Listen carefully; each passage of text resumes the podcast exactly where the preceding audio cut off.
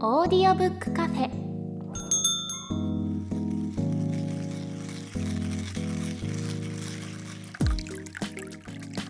ここはオーディオブック好きが集まるカフェ。今日もカフェ常連でオーディオブックを長年使っている鳥居さんとエフタさんがお店にやってきたみたいです。というわけで本日のオーディオブックカフェ開店です。今回のおすすめオーディオブックは、えーカフェオーナーさんからのおすすめをご紹介したいと思います。はい。今回はオーナーさんからこんなお便りが届いているのでご紹介してみます、えー今話題の本「真相をお話しします」をご存知でしょうか？第74回日本推理作家協会賞。第22回本格ミステリー大賞、本屋大賞にノミネートされ20万部を突破。物語には現代ならではの仕組みがたくさん使われています。ぜひお二人にオーディオブックで聞いてみていただいてこの作品が多くの方の心を掴んでいる理由を考察いただけないでしょうか。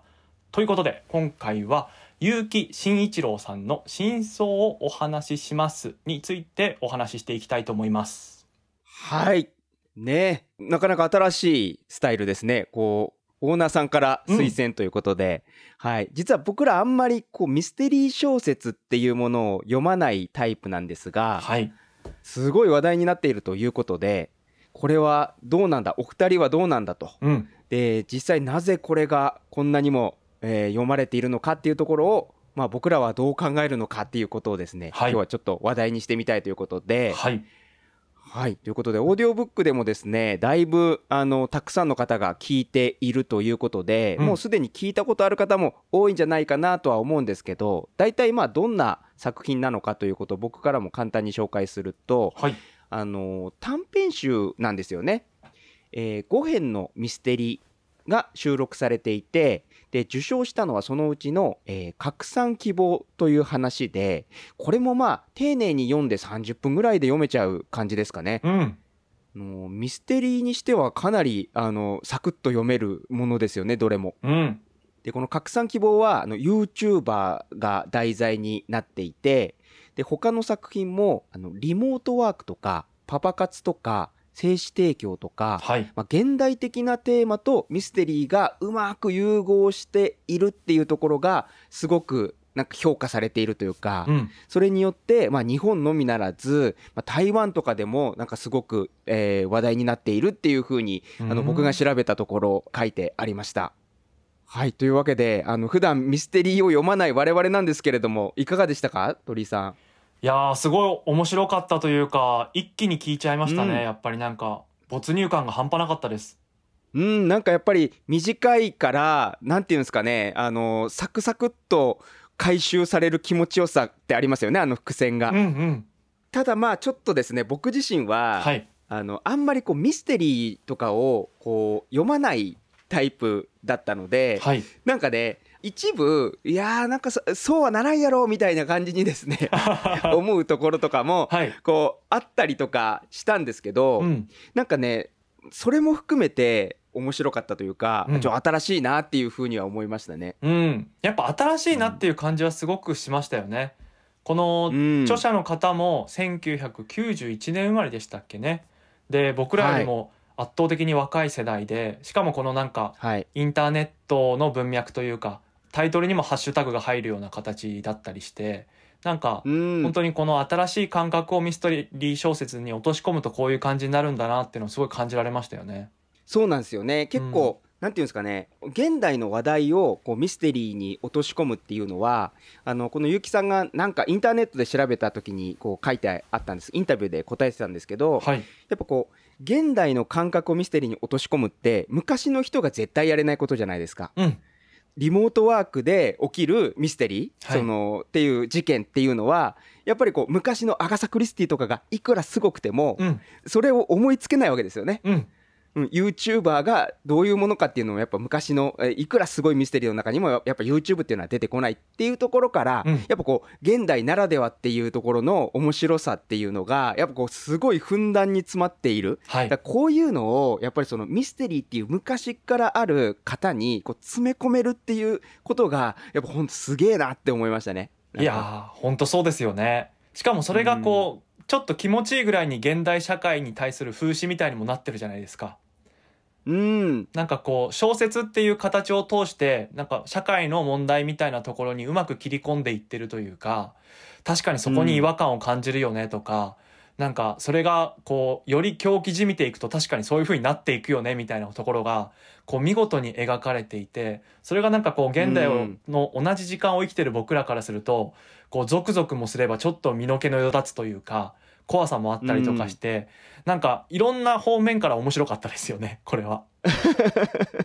そうですね、うん。あのなんかどの辺が印象に残ってるとかあります？まあこれね難しいんですよ。ミステリーだから、うん。ネタバレに触れずに喋るっていう難しさもあるんですけどね、うん。うん、でもせっかくです。しこの5編の中でお互いがこう気に入ったというか印象に残ってる作品みたいなのは何かが分かるといいですよね。ああそうねまあ僕はパンドラですかねあ僕もパンドラでしたね。僕もねそんな気はしたんですよパンドラ良かったですよね。あのパンドラはですねあの精子提供にまつわる話なんですけど、うん、うんこれはなんかやっぱりあのミステリーとしてもなるほどよくできてるなって思いつつう、ん、やっぱ考えさせられるというかね。うん。やっはい、ぱなんか、これ。確かにこの考えさせられる感が一番最後残るのはもしかしたらパンドラかもしれないですね。うん、うん、なんかそのこう触りだけ喋ってもどうしてもネタバレになっちゃうんですけどやっぱ気になる方は最初にもうサクッと読めちゃうんで、はいサクッと読んできてから聞いてからこっちに戻ってきてもらえばいいと思うんで、うん、あのーちょっとまあ多少ネタバレ覚悟で喋りますけど、はい。なんていうんですかね、あのーパンドラっていうか僕はなんかこうシュレディンガーの猫っぽいなって思ったんですよね。うん、なるほど。こ開けるまで何も確定しないみたいなさうん、うん、そんな感じじゃないですか。はい。そういうそのなんていうんですかねこう分からないままに置いておくっていうのってうん、すごいなこれをテーマにするのって難しいと思うけどこれミステリーの文脈でやるってめちゃくちゃすごいなってちょっと思ったんですよね。うん、確かにうん本当そうですね。哲学的な話じゃないですか。そうでしたね本当にしかもなんかそこをこう科学だけじゃなくてなんかこう人間の意志とか何を信じたいのかみたいなところも絡んでくるじゃないですかだからなんかこう、はい。何でも科学で明確にしていこうとしてるものに対するアンチテーゼというかなんかそこも切り込んでる感じがすごく良かったなって僕は思いますねあの作品。あーそうですよね。何でもこう結果事実を確認したいとか。そうそううん。うん、なんかそういうまあ確かにくしくもこう真相をお話ししますっていうタイトルですけどはい。みんな真相を知りたがるじゃないですか。はいね、しかもミステリーを読むような人ってなんかねそうそれが好きで読んでるんじゃないのっていう感じなんだけど、うん。あえてそこであの結果をもやっとしたままにしておくっていう、んうん。そういうゴールうん。みたいな、まあ、それがミステリーの、えー、と謎解きの結果ではないですよ。一応言っときますけど、うん。なんかそういう感じの話に落ち着くっていうのがなんかそのテーマってあこれって現代的なテーマなんだなっていう気づきがちょっと面白かったというか。うんなんか自分が個人的に悩んだり興味のある話題ってはい意外と自分だけじゃなくて周りの人も同じことで悩んだり考えたりしてんだなみたいなことが結構ありますけど なんかこれ僕だけが考えてたことじゃなかったんだなっていうのがあのーちょっと面白かったです。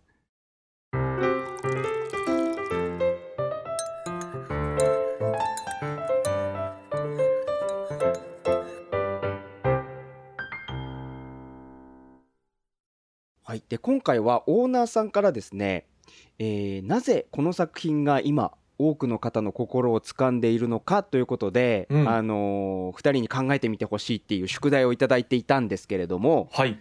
どうですか鳥居さん？こうこちら読んでみてなぜ今このスタイルのミステリーが流行っているのか、まあ、もちろん面白いっていうのはそれそうなんですけど、はい。うん、でも確かになんか理由がある気はしますよね。そうですね。何なんでしょうね。でもすごい心をつかまれるというかもうグイッと引っ張られる感じはあったような気はしてますね。でもものすごくこう自分たちに近い話でさらにまだこうこれまであまり題材とされてこなかったそのコロナ以降の話とかだったりとかそういうところが含まれているからよりこう生々しいというかそのあたりがあったのかなとは僕は感じましたけどどうですか？うーんあーそうですね。あの題材が確かにリモートワークとかね、うん。その辺の最近の話を絡めてるっていう面白さは確かにありますよね。うん。その新しさ目新しさっていうのもありつつなんかこのなんていうんですかね急に小説ある小説が流行るみたいな流れって、はい。なんか僕らが高校生の頃からもあったと思うんですよ。うんうん。なんかそんなに僕は高校生ぐらいの時本を読むタイプではなかったんですけどそれでも僕ね今でも覚えてない高校1年生の頃にバトルロワイヤルめちゃくちゃ流行ったんですよ。はい流行りましたね。覚えてます？鳥居さんお読みになりました、僕はまあ映画で見た感じでしたね。あうん。あのーすげえ分厚くて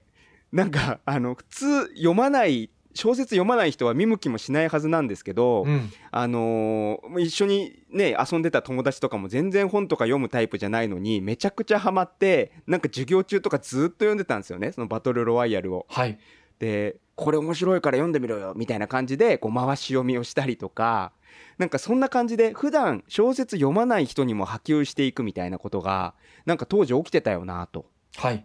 で今回の小説もやっぱり Z 世代の方々に、えー受け入れられているっていう話があるんですけどはい。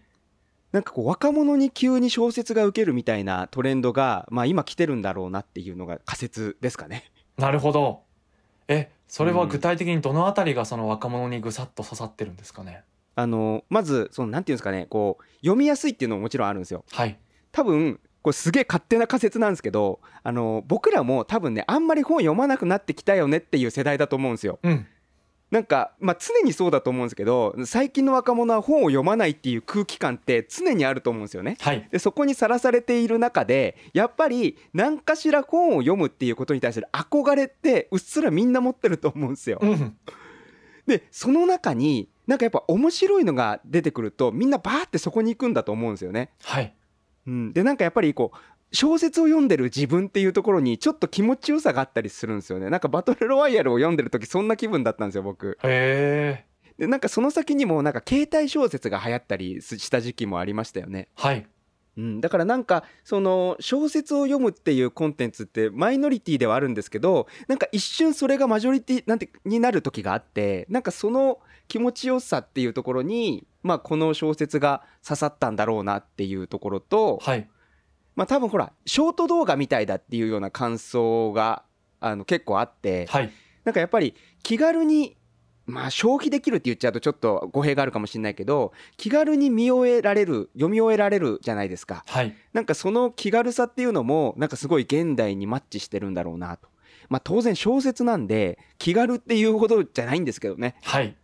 うん。なんかそういったところがなんかやっぱり今受けた理由なのかなって長らくその小説のブーム来てなかったっていうのと、うん。あのすごい現代のこう若者があの共感しやすいテーマが選んであるっていうところと、まあ、そういったものがいろいろとこう噛み合ったっていう感じかな。うん。確かにこうショート動画みたいだっていうのは本当におっしゃる通りだなと思っていてなんかこう掴まれるテンポみたいなものがもう明らかにこうショート動画のテンポ感っていうかもう絶対に離脱させないぞっていう感じがもう節々に伝わってくる感じ。もうな間がるほど。詰め詰めというかだから本当にそれこでこうグッと掴まれちゃってしかもなんかこう若い人が感じてるような社会への建前みたいなものに対する本音が描かれていってさらにその本音の行った先の狂気みたいなものがなんかこうトリックとして使われてたりとかしてその狂気感みたいなところにまたあこう、うん、起承転結の点みたいなところをつかまれてみたいな、ーうんなんかそのあたりが本当に絶妙だったなっていうふうに感じますね。あーなるほどねいや面白いですねその詰め詰め感はすごいわかりますね。ですよね。なんて言うんだろうこれこれをさミステリ小説でやるのってすげえ技術だなってなんか思ったわけなんか聞いていてその、うん僕自身もなんかある程度こう本出したりとかっていうことで文章を書くっていうのをある程度なりわいにしている人間なのでなんでこんなに売れてるんだろうっていう目線ですごく読んじゃったんですよ。で本当はもっとこうミステリを楽しむっていう目線で楽しむべきだったなっていうのを読み終わってから思ったんですけどはい。でもやっぱりなんていうんですかねミステリーだからある程度謎解きとして必要なものを書いていかなくちゃいけないじゃないですか謎解きに必要なピースをうん文章に書いていかなくちゃいけないじゃないですか。で例えばそれをさこう隠したいわけじゃないですか作者としては、うんこれが伏線だって気づかれたくないから文章をちょっと長めにしたりとかしてそこをぼやかすっていう手法もあると思うんですよ。うん。でも短編だからその手法使えないじゃないですか、はいできるだけ短い中にただあの決定的なことは言わずに伏線を忍ばしていきながら物語としても楽しくしながら謎解きも楽しませて、うんで最後ほら思った通りでしょって思わせつつもう一ひねりあるみたいなところも用意されてるじゃないですか。はいこれはものすごく作り込んであるなと思ったんですよね。うんすごい一回聞いた限りだとすごくシンプルだなっていうところとかあのいろいろそういうこと風な感想が残っちゃうんだけどやっぱりこう技術とかそういう面で見てみるとですねとんでもないやっぱいろんなスキルとあの技術テクニックが盛り込まれてるなっていう感じをしましたね。うん、だから本当にその心をつかむ感じっていうところが、なんか現代のコンテンツっぽいんですよね。その YouTube とか、うん。TikTok とかそういったものの中でこう掴まれてるような掴まれ方をしていく感覚がすごくあってしかもそのエフタさんが今おっしゃったようなその2段階になってるというかその1う回ん。ネタバレされた後のさらにもう1個奥にあるみたいなものがそれぞれの作品の中にあって、それがまたこうなんだもうここにもあんのかよっていうそのドッキリ感みたいなものもありましたもんね。うんこれは確かにあらゆるコンテンツの作り方に通じるあの要素が詰め込まれてるかもしれないですね。うん、あの冒頭に一番こう盛り上がるところのダイジェストをこう持ってくるっていうやり方、うん時系列をちょっとばらしてあるじゃないですか。はい、なんか一番こう物語が盛り上がるシーンを切り取って最初に持ってきてそこであこういう何かが起こるって思わせてから本編に入るみたいなやり方もうん。よくよく見てみると最近の動画ってそうなってるよなとか思ったりね。うん。うん確かに。これはだからねすっごい勉強になると思います。そういう目線で読んでも楽しめると思いますね。確かに。その内容だけじゃなくてこう構成みたいなところの楽しみ方もあるかもしれないですね。うん。うん、そのそうですね。僕は構成でかなりあのほーってなりましたね。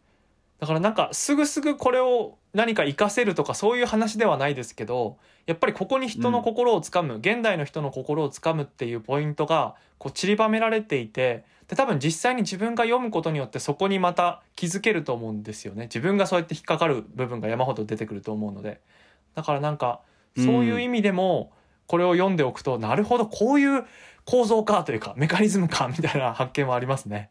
確かに。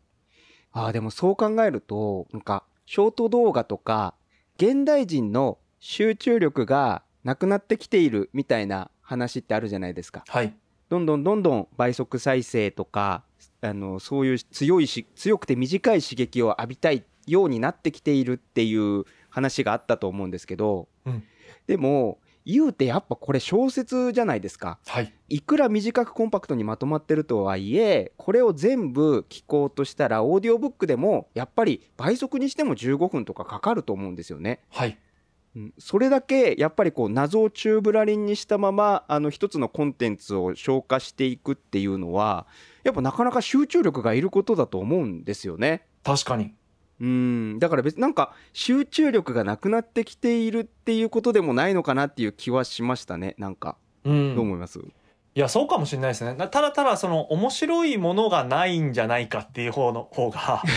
面白いっていうかそのなんていう心をつかめるっていうか何かここの先を知りたくなるものっていうものが意外と少ないくなってしまってるのかもしれないなとは思いますよね。まあそれは知ろうとするかどうかってところがすごく大きくなってくるのでやっぱり受け手の心の持ちようではあるんですけれども、それでもそういうちょっとこうどこか冷めてる読者みたいなところに対してそれでもこう集中してもらうというかこっちを向き続けてもらうっていう手法がなんか意外とあるんだなっていうかこういうふうに作品にして見せられるとそういうものがあるんだなっていうのを感じさせられますよね。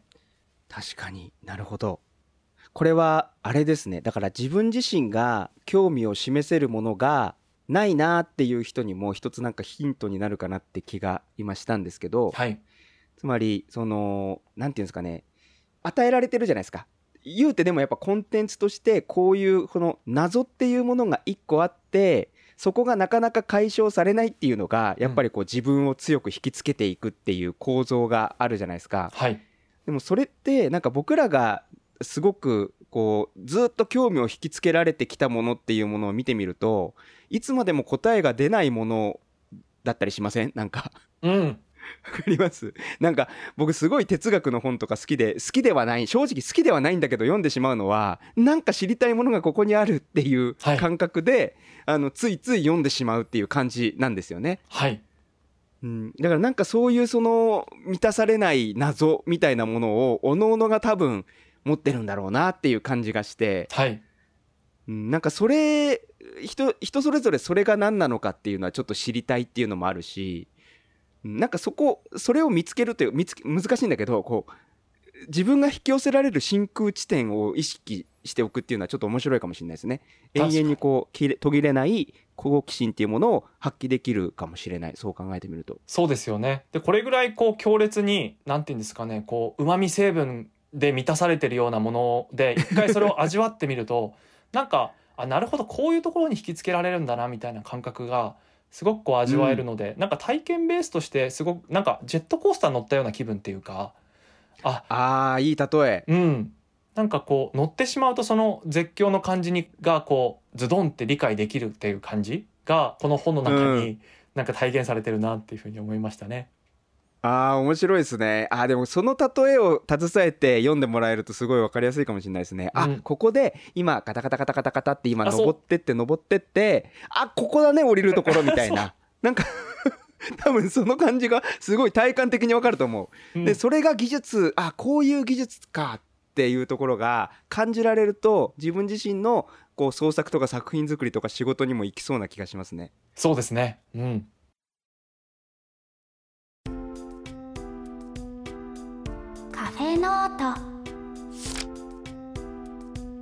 カフェノート。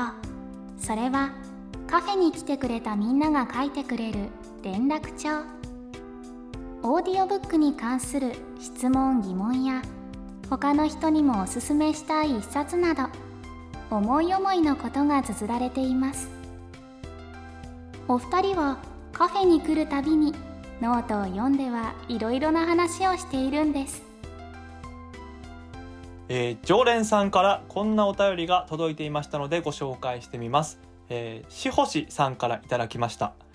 警察官を目指す23歳女です。家の掃除中にオーディオブック聞いてます。専門学校通っていますが、公務員試験対策が難しくて折れそうですということで、この勉強中に聞いてくださってるそうなんですけれども、ありがとうございます、はい。なるほどね。公務員試験に向けて専門学校に通っていらっしゃるということなんですね。そうですね。まあ、僕ら結構試験勉強を頑張ったたちじゃないですか。はい。はい。まあ、その経験を踏まえて、どんな、なんかいいね、お伝えできることあるかなって感じなんですけど、はい。どうですか、鳥居さん？いやー僕はなんかその司法試験とかを目指してたけれども挫折した組ではあるのでなんか偉そうなこと全然言えないなと思っていて。でも僕もそうなんですよ いやね。そうなんですよね。だから僕らが参考になるのかどうかっていうところが若干怪しいっていうああ、そうですね。僕もあの、公認会計士試験に受かるべくね、はい勉強してたんですが、結局受からなくて、今、こうして、えなんか知らないけど、あの、ね、オーディオブックを読んで、その感想を喋るラジオやってたり、みたいな、はいよくわからん人生になってるわけなんで、うんまあ、なんとかなる、落ちてもっていうのが、僕が今のところ伝えられる一番、あの、大きなことかなっていう感じはしますね。いやーそうですよねでも僕、はいもう本当に10年以上経ってくるのでそのと当時がだから割と客観的に見れるようになってきて、今思うのはなんかあの、はい資格試験みたいなものの切迫感がなかったら逆に本なんて読んでなかったなっていうのも思うんですよね。あー、おもろ。そう思いませんか？めちゃ。ゃくちゃわかりますよ、それ。うわー、わかる。当時、あれですもんね、その時にいろいろラジオとかを聞いたりとかしてたんですもんね、鳥居さん。そうですそうです。僕はもう本当になんか気分転換とか言いつつとか、うんこれもこれで役に立つとか言いながら聞いてたり読んでたりしてたものが山ほどあったので、でも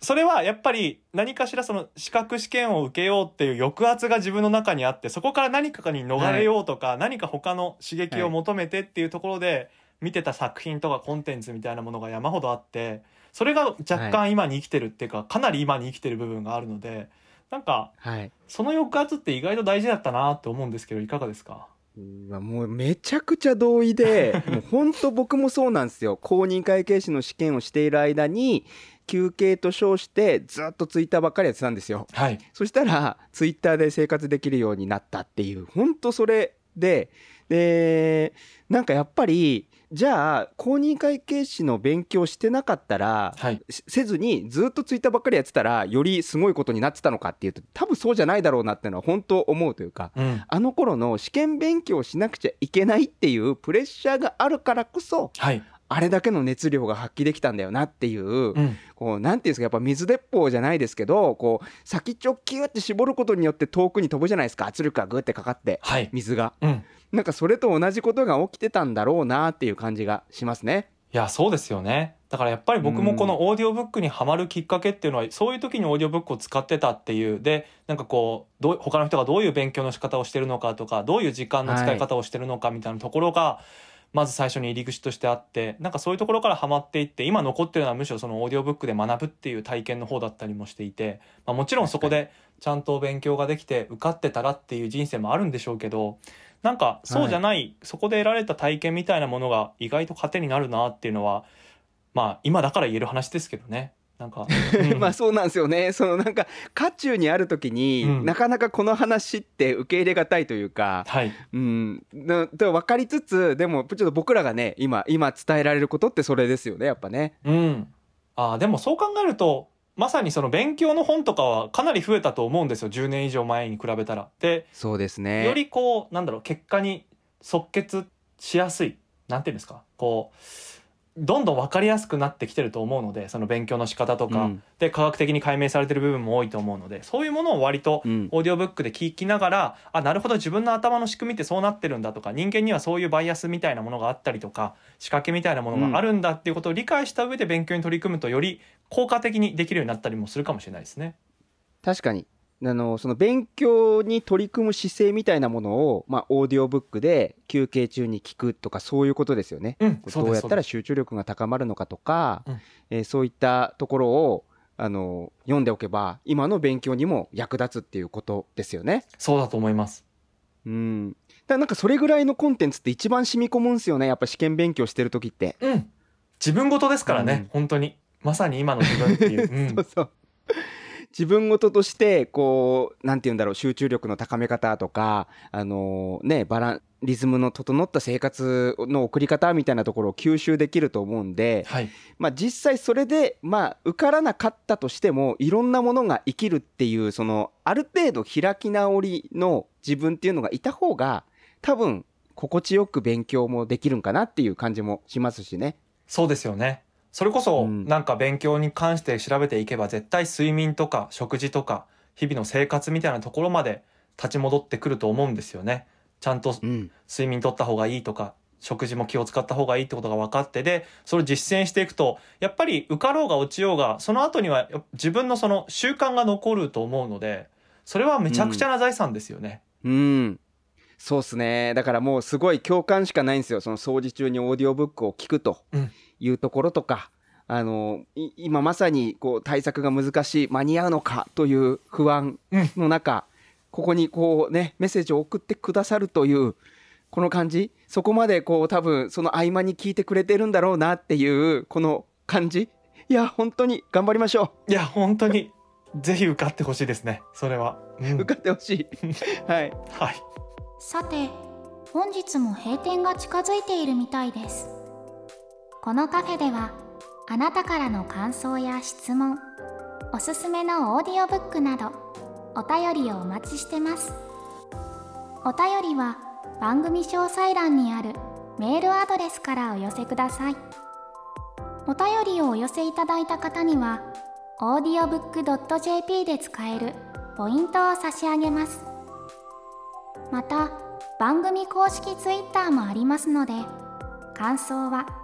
ハッシュタグオーディオブックカフェ」をつけてツイートしてください。それではまたのご来店をお待ちしております。